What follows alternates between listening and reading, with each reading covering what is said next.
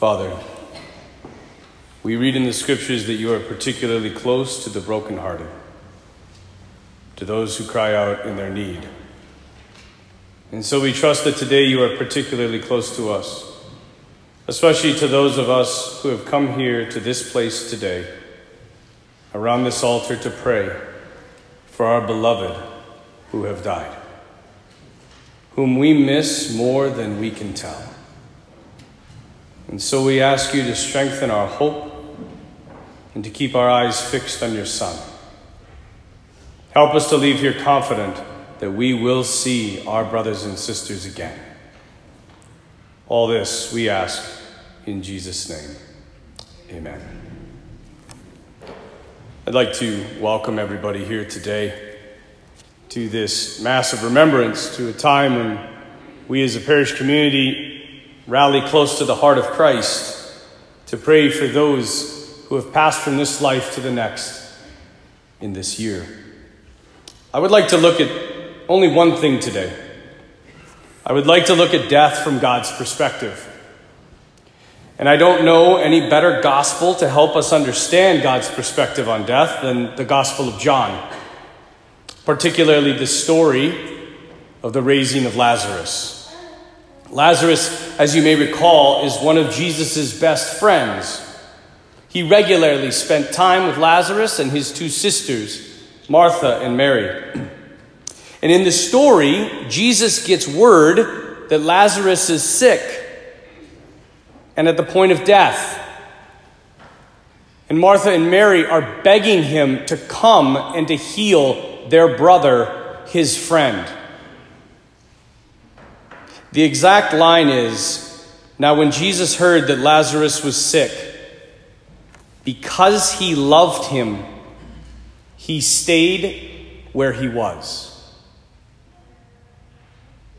That should get us to scratch our head, maybe a little bit.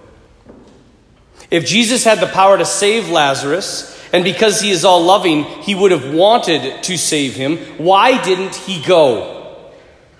All of you who have gone through the pain and the anguish of burying somebody in this last year whom you love probably feel the same way as Mary did. And maybe even at the point of the passing of your loved one, you said with Mary, Lord, if you would have been here, my brother wouldn't have died.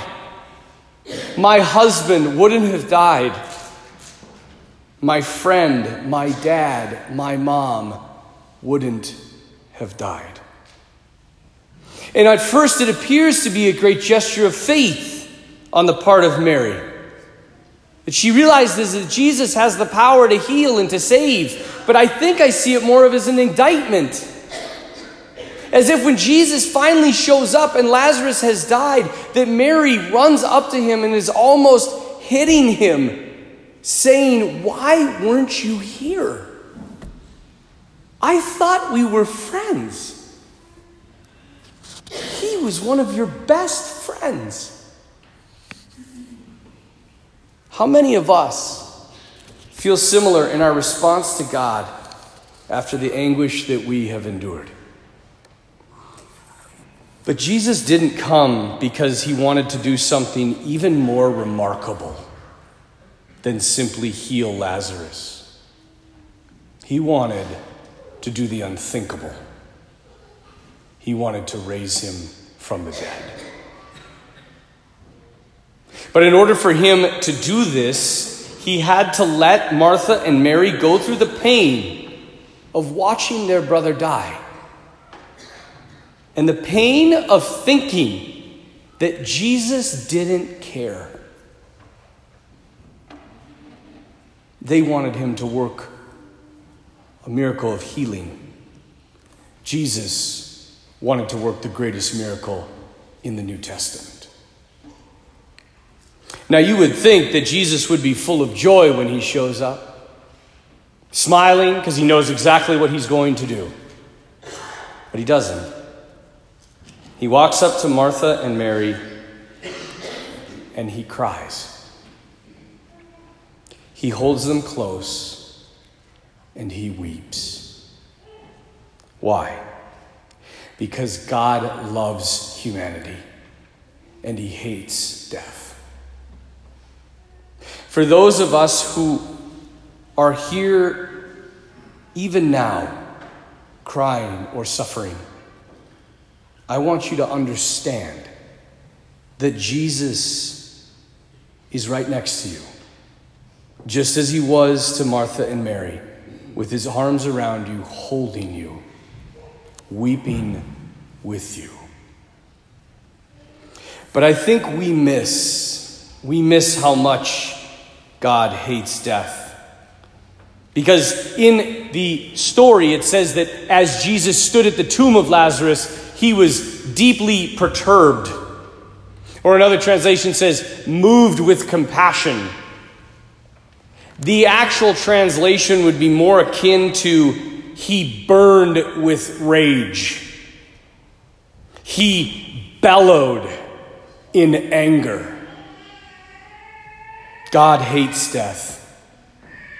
It wasn't supposed to be this way, and we know it. He hates the pain of it, the separation, what it does to families. And because He is God, and God is love, and love is action, He acts.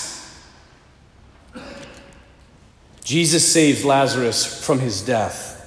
He saves all of us from our death by himself dying. I once heard a great quote that said, The only way for the funeral of Lazarus to be interrupted was for Jesus to summon his own funeral. And the only way to summon Lazarus from the grave was for Jesus himself to go into the grave. The master's cry at Lazarus' grave, Come out, bellows down through the century Death is not the end. Not from God's perspective. God will have the final word, and that final word, as He stands before every single human grave, past, present, and future, will be come out. As the funeral liturgy says, for the faithful, life has changed, not ended. We will be reunited again in love around the throne of Almighty God. And until then, we pray. We pray with all of our might for those who have gone before us. And we lift them up today in this holy Mass. My dear friends, today the entire church is united with you. As we pray for all of our brothers and sisters who have passed in this year, I leave you with the consoling words of St. Bernard of Clairvaux at the funeral mass of his brother, whom he loved dearly. He said, I can never lose one whom I have loved till the end, one to whom my soul clings so firmly that it cannot be separated. This one does not go away from me, he simply goes before me. Father, we commend into your hands our beloved brothers and sisters who have gone before us and are no longer here visible to our sight. We thank you for the very real communion which still exists between us. For nothing is lost by death. It is not strong enough to destroy friendship or love. Lord, we entrust to you today, especially those who are not yet home, those who are undergoing the process of being purified, preparing to enter the fullness of joy that you have created for all of us. We ask that you look with kindness on them See the wounds of your Son, which he received out of love for them, and hear our prayers, and bring them home soon, so that they may reign with you forever. This we ask in Jesus' name. Amen.